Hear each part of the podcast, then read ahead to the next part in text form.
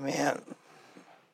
If you have your Bible this evening and you would, find with me Matthew, the 21st chapter, as we're going through uh, the book of Matthew. And as you uh, find that tonight, I want to talk to you about rejection or acceptance. And I think this is probably something that all of us, even though we won't admit to, uh, think about.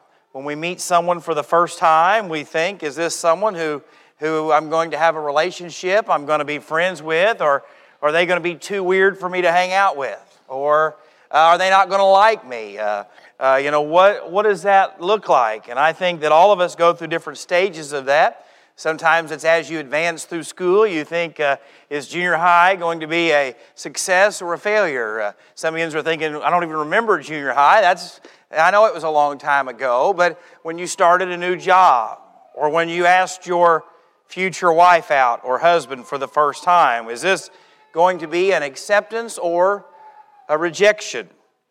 And as we look in the Bible tonight, I think Matthew chapter 21 might be the saddest chapter for a group of people that you will find in the New Testament. And you say, Jake, I don't understand why it is the saddest.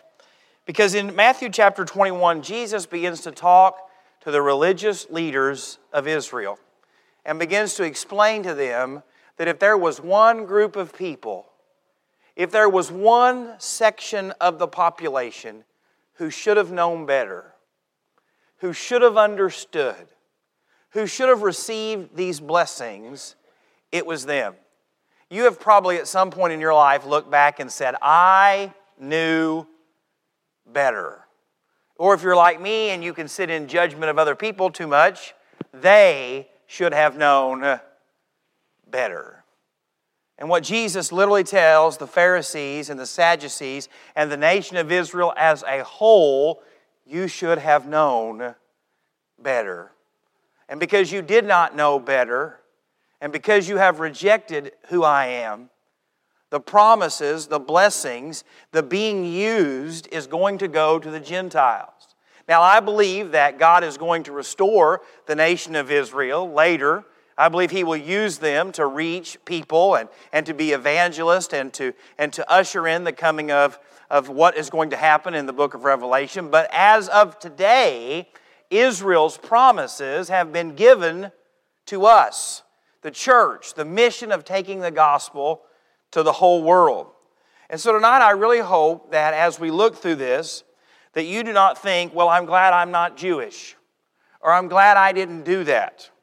Because the same spirit of hypocrisy and the same spirit of self righteousness can begin to slip into our hearts as well. And so, if you would stand with me out of a reverence to reading God's Word in Matthew chapter 23, we're going to look at this in a couple weeks, but I want you to hear what Jesus said to this same group of people. Starting in verse 27 of Matthew chapter 23 Woe to you, scribes and Pharisees, hypocrites, for you are like whitewashed tombs which indeed appear beautiful outwardly, but inside are full of dead men's bones and all uncleanliness. Even so, you are outwardly appear righteous to men, but inside you are full of hypocrisy and lawlessness.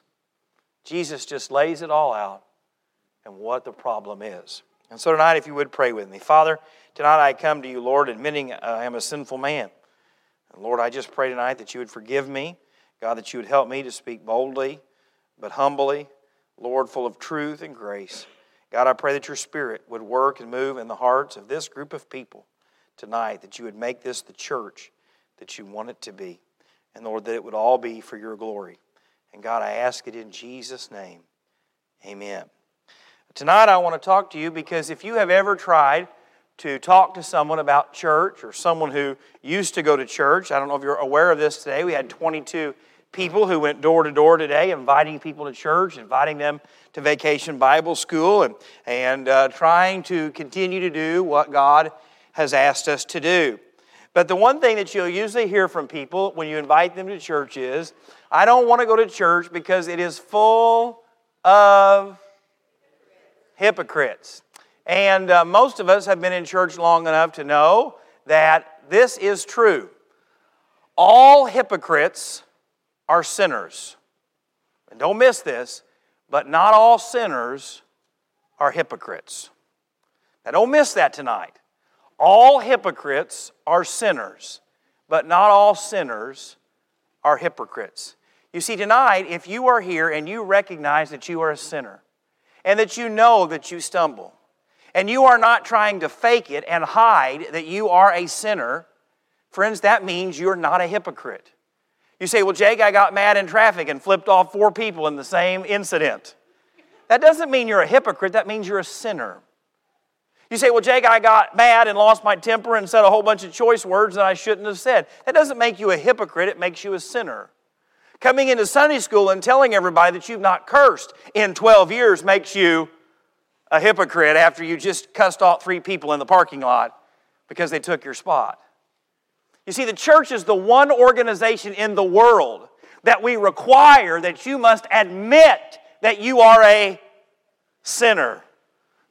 Most places, if you're a successful business member, come on in. We want you to be a part of our group.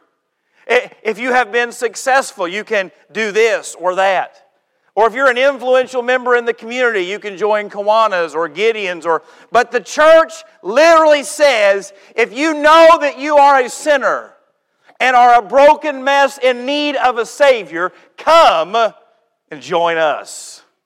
But yet then when we sin, we look around like I can't believe that sin happened. You see, friends, we must remember that we will struggle with sin until the day that we die. We will struggle with the flesh. Now, does that mean that is an excuse to do what we want? Absolutely not. But Jesus was not talking to the tax collectors, to the harlots. He wasn't talking to them in this passage of Scripture. He was talking to people who thought they had no sin, but yet we're hiding it better than the rest. And you say, Jake, what in the world does that have to do with where we're at tonight? I'm glad that you would like to know. But I wanted you to take notes tonight, and I don't have them on the screen just because I was in a hurry and I'm not as good at this as Lucas and Mike. But the first is this Jesus uses this supernatural event to teach important truth. Jesus uses this supernatural event to teach important truth. Look at verse 18 of Matthew chapter 21. Starting in Matthew chapter 21, if you remember, Jesus has been cleaning the temple out. He's been overturning the tables. God's blessing has returned. People are being healed. People are, are, are being made well. And Jesus gets opposition from the Pharisees and the Sadducees.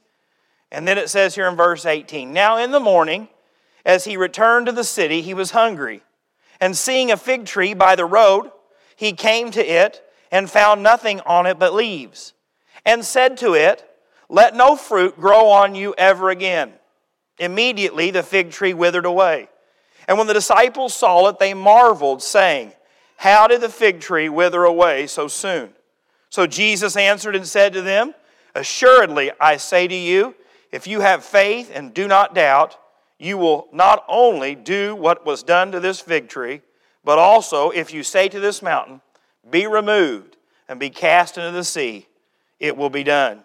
And whatever things you ask in prayer, believing, you will receive. Now you say, I don't understand how a dying fig tree is talking about hypocrisy. You see, a fig tree in this day and age, if you've read the book of Mark, you'll know there are some differences in the story. We don't know exactly why or what, but yet they're both true. And so he walks up to this fig tree because we know that as Jesus would do ministry in Jerusalem, he would go about two miles and stay at Mary and Martha's house. And so, as he is leaving their house for whatever reason, coming back to town, he looks at a fig tree. He's hungry. And if you read the Old Testament, it's not a sin to take a fig off a fig tree or to take the grain from the edge of a field. You just couldn't take more than you could carry and eat at the moment. And so Jesus walks up to this fig tree, and it's full of the leaves, it's full of all of the, the outward appearance that it should have figs on it. But something important is here, if you've read the book of Mark, that it wasn't in season.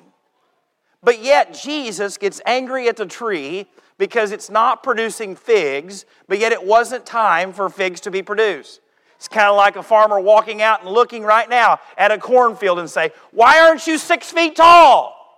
Why aren't you full of, of corn? And why isn't it ready to be harvested? Well, because half of it's not even in the ground, right? It's not the season for harvest. But yet Jesus gets upset about a fig tree that is not producing, even though it's not supposed to produce now. Jesus does not have something against figs. Jesus does not have something against fig trees. What Jesus is trying to teach them is this just because you look like you're healthy, just like you look like you're producing fruit, just because you look like you have it all together, if the fruit is not there, you are useless.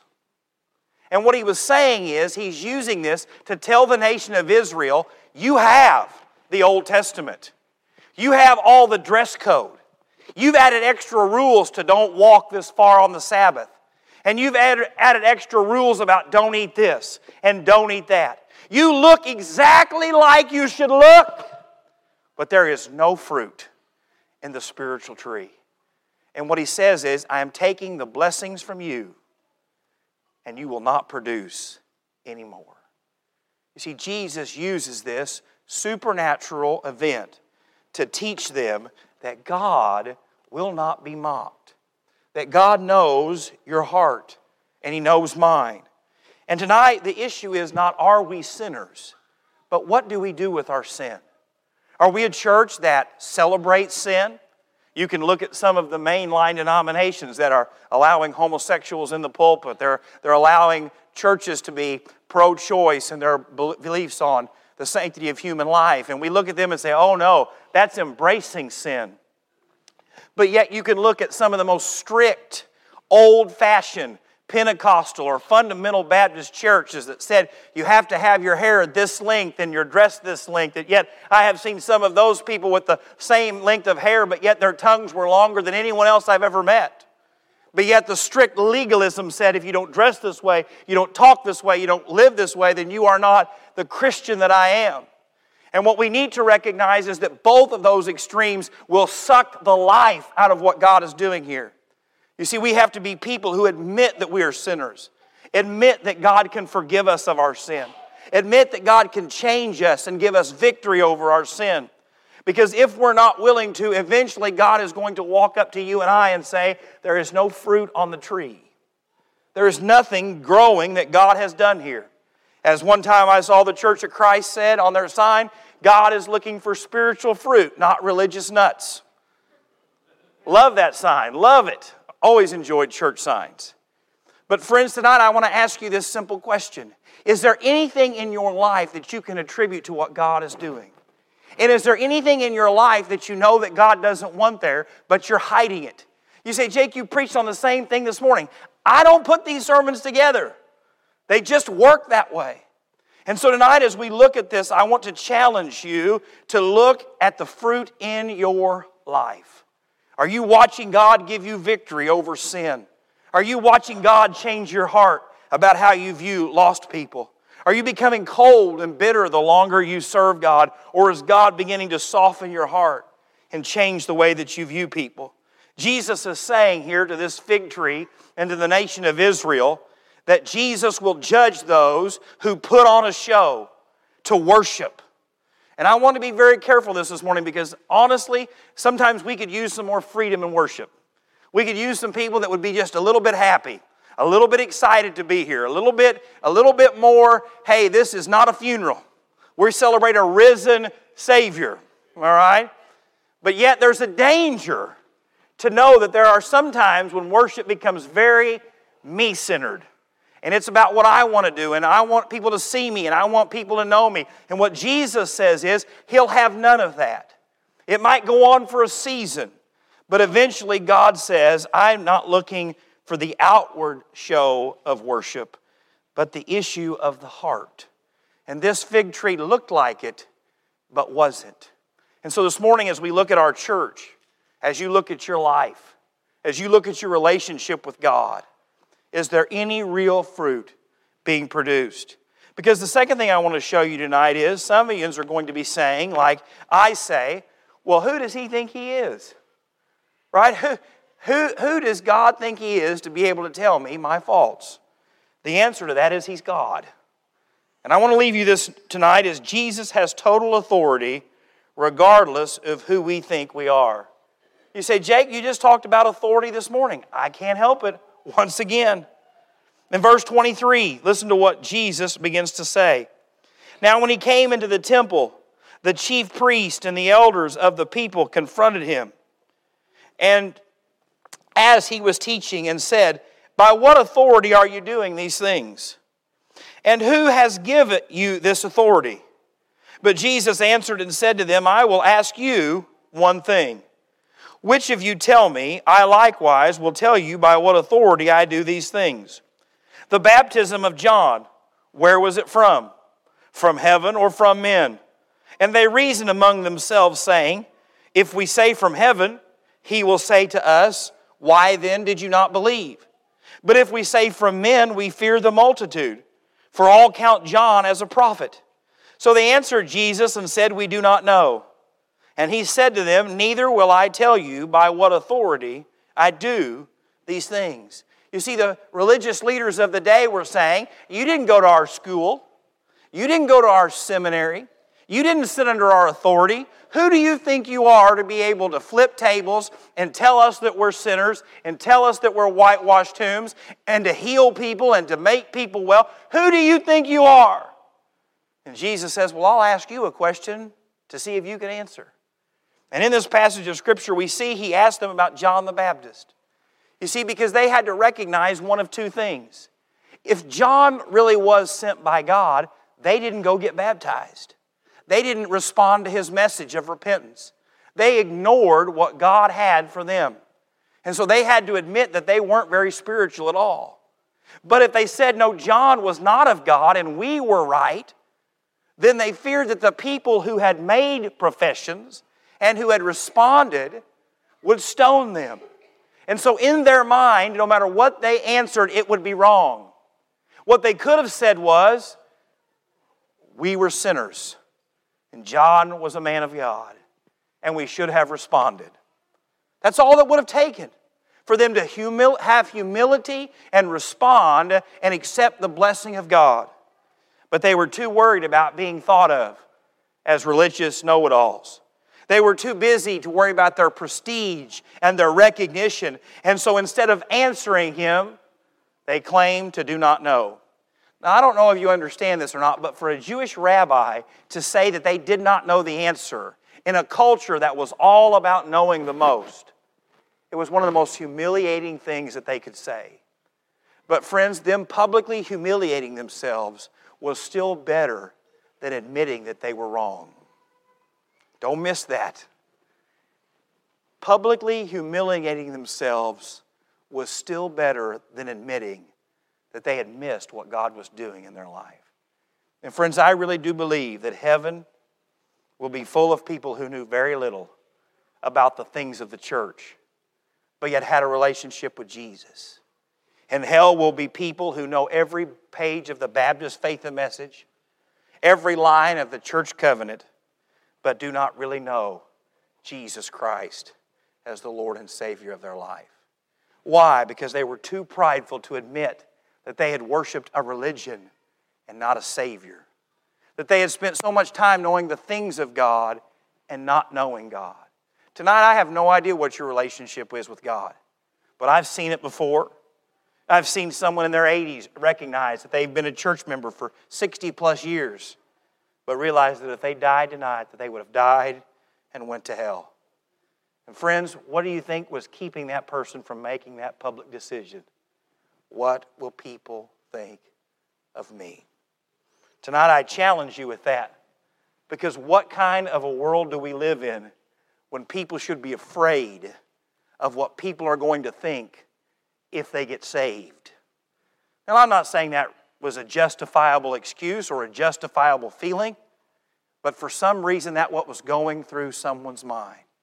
And so we must be a church that celebrates salvation that celebrates God changing a life. whether it's a deacon's wife, a pastor, whether it's a, a kid on the bus ministry, whether it's a, a family that's coming from addiction, if God saves them, we should celebrate them. I'm going to say this and it's going to get me in trouble, and I don't care. Literally, I saw someone give their heart and life to Jesus Christ. It was one of those wow moments. And the first comment that I heard at church was, Well, maybe that'll help. I Went, what do you mean that'll help? Well, you know them. Maybe this will help. And I thought in me, everything in me wanted to say, maybe you ought to get saved. And we'll really experience what God can do. You see, friends, we should never get into a place where we are more high and mighty than someone else, than someone had the courage to say, I'm lost and need to be found. And so Jesus had the authority to say, this is the way it is, this is the way it's going to be, and it doesn't matter who we think we are. The third thing I want to show you is, is because Jesus begins to teach parables to them. He begins to give them examples of what he's already taught them. And what we see here in verses 28 through 32, Jesus desires obedience more than words. Jesus desires obedience more than words because the Jewish people knew the words. They knew the Psalms. They knew the prayers. They knew all of the things to make them acceptable to God in their mind. But Jesus begins to just look at them and tear every argument that they have down. Starting in verse 28, Jesus says, But what do you think? A man had two sons, and he came to the first and said, Son, go work today in my vineyard. He answered and said, I will not.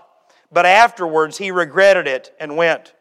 Then he came to the second and said likewise. And he answered and said, I go, sir. But he did not go. Which of the two did the will of his father? And they said to him, The first. Jesus said to them, Assuredly I say to you, the tax collectors and harlots enter the kingdom of God before you. For John came to you in the ways of righteousness, and you did not believe him. But tax collectors and harlots believed him, and when you saw it, you did not afterward relent and believe him. He says, You who are spiritual say you love God, but you won't do anything about it. And the people who said they were not of God, who lived like the world, who talked like the world, who were the most wicked of society, even though they said they did not want God, when the time came for them to believe, they did believe. But don't miss this. That's not where he stops this passage of Scripture. He begins to then tell them the problem in all of this was you saw it, and yet you still did not believe. He says it wasn't the fact that you rejected at the beginning or that you accepted at the beginning, but yet when you saw that God was at work, you still would not relent and believe Him. You see, friends, that's the great tragedy with hypocrisy. Hypocrisy is not if we are sinners. Hypocrisy is not do we struggle with sin. Hypocrisy is when we know that God can forgive us, when we know that God can set us free. We know that God can give us hope. We know that God can change everything about us, but yet we will not let Him, but yet we do not have the integrity and courage to admit it to admit that God can do something different in my life. Tonight, I want to challenge you with that simple truth. If you know what God can do and that God is willing to do it in your life, why would you not let Him? Why would you not let God give you victory in your marriage rather than faking it while you're here? Why would you not let God give you victory over the sin that's hidden in your life rather than letting God give you the victory? You've seen God do it to other people. You've maybe even seen God do it in your life. But yet, for whatever reason tonight, you're here saying, like the children of Israel, God, we know it's real, but we want no part of it. It goes on, and this is the last thing I have for you tonight for the sake of time and for the poor fact that Jennifer has four of my kids on the floor over there trying to make them behave. Jesus will be rejected by some, but he will also be saviors to others. Because tonight, even though God is telling the nation of Israel, you know what, the blessing is leaving you and it's going to the Gentiles. They're going to get the privilege. And we see that in the book of Acts where thousands of people are saved. We see it tonight by the fact that we are not Jewish, that we are Gentile people. But Jesus gives them another parable. And I know what you're saying has a lot of scripture tonight. Yes, because anytime you talk about hypocrisy in the church, it better not be from the preacher because no one wants to hear it. But it's straight from the mouth of Jesus. Here, another parable. There was a certain landowner who planted a vineyard and set a hedge around it, dug a winepress in it, and built a tower. And he leased it to the vine dressers and went into a far country. Now, when vintage time drew near, he sent his servants to the vine dressers that they might receive his fruit. And the vine dressers took his servants, beat one, killed one, and stoned another. Again, he sent other servants more than the first, and they did likewise to them. Then, last of all, he sent his son to them, saying, They will respect my son. But when the vine dressers saw the son, they said among themselves, This is the heir. Come, let us kill him and seize his inheritance. So they took him and cast him out of the vineyard and killed him. Therefore, when the owner of the vineyard comes, what will he do to those vine dressers?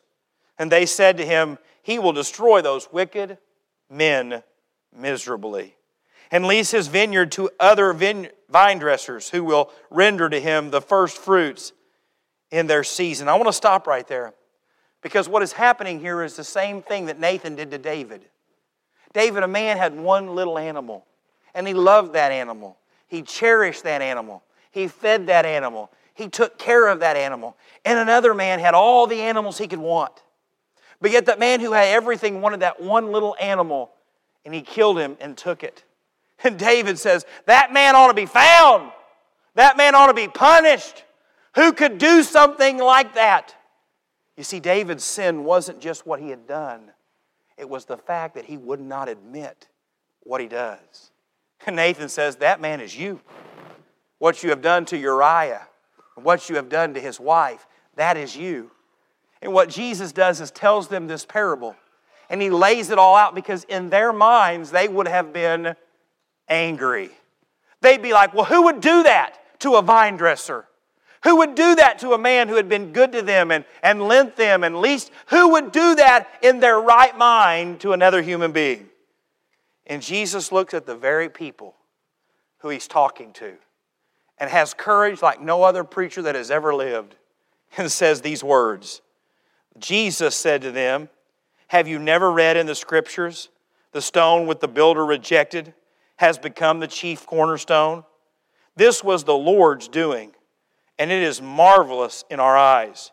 Therefore, I say to you, the kingdom of God will be taken from you. He's not saying someone else, he says from you, and given to a nation bearing the fruits of it. Whoever falls on this stone will be broken but on whoever it falls, it will grind him to powder. Now, when the chief priests and Pharisees heard these parables, they perceived that he was speaking of them. But when they sought to lay hands on him, they feared the multitudes because they took him for a prophet. Jesus stood there, knowing their hearts, knowing their lives, and said, You are the wicked men. You are the ones who have murdered and killed and destroyed. And what he was talking about was the entire Old Testament. He says, We sent you prophet. We sent you Elijah. We sent you Elisha. We sent you all of the Old Testament prophets, but yet you killed them and you stoned them and you rejected them. And here comes the Son, the inheritor of everything, reaching out to you, drawing you, caring about you, loving you, making a way for you to experience salvation and hope, but yet you will not listen. And he says, because of that, you will be taken. The blessings will be taken and given to another. But we see here that this same truth applies to us. Because tonight, if you are here, you are a sinner. It does not matter how long you've been a believer, it doesn't matter how long you've been a member of this church, you are a sinner. And Jesus has made every effort to save you.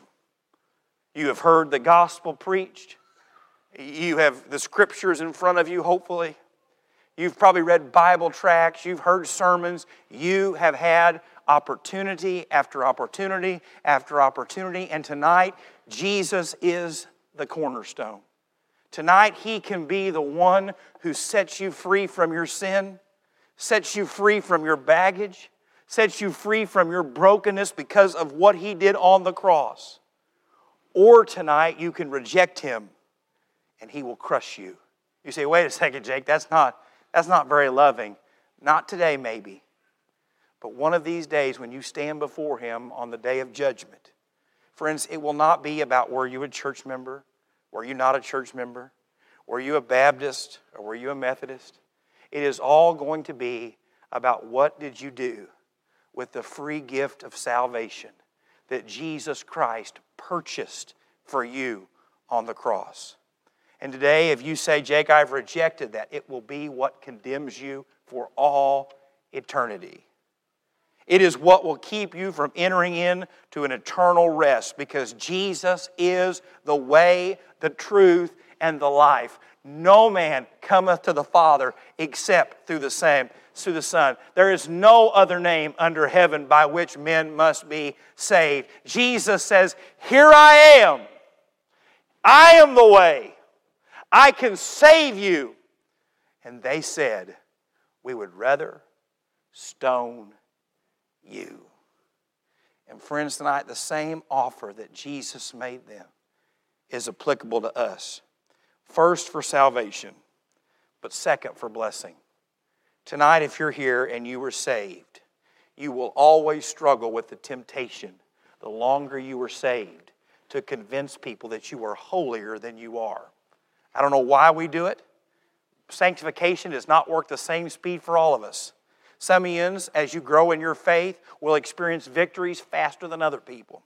Some of you came into the church and began knowing more and understanding more and being able to live out more.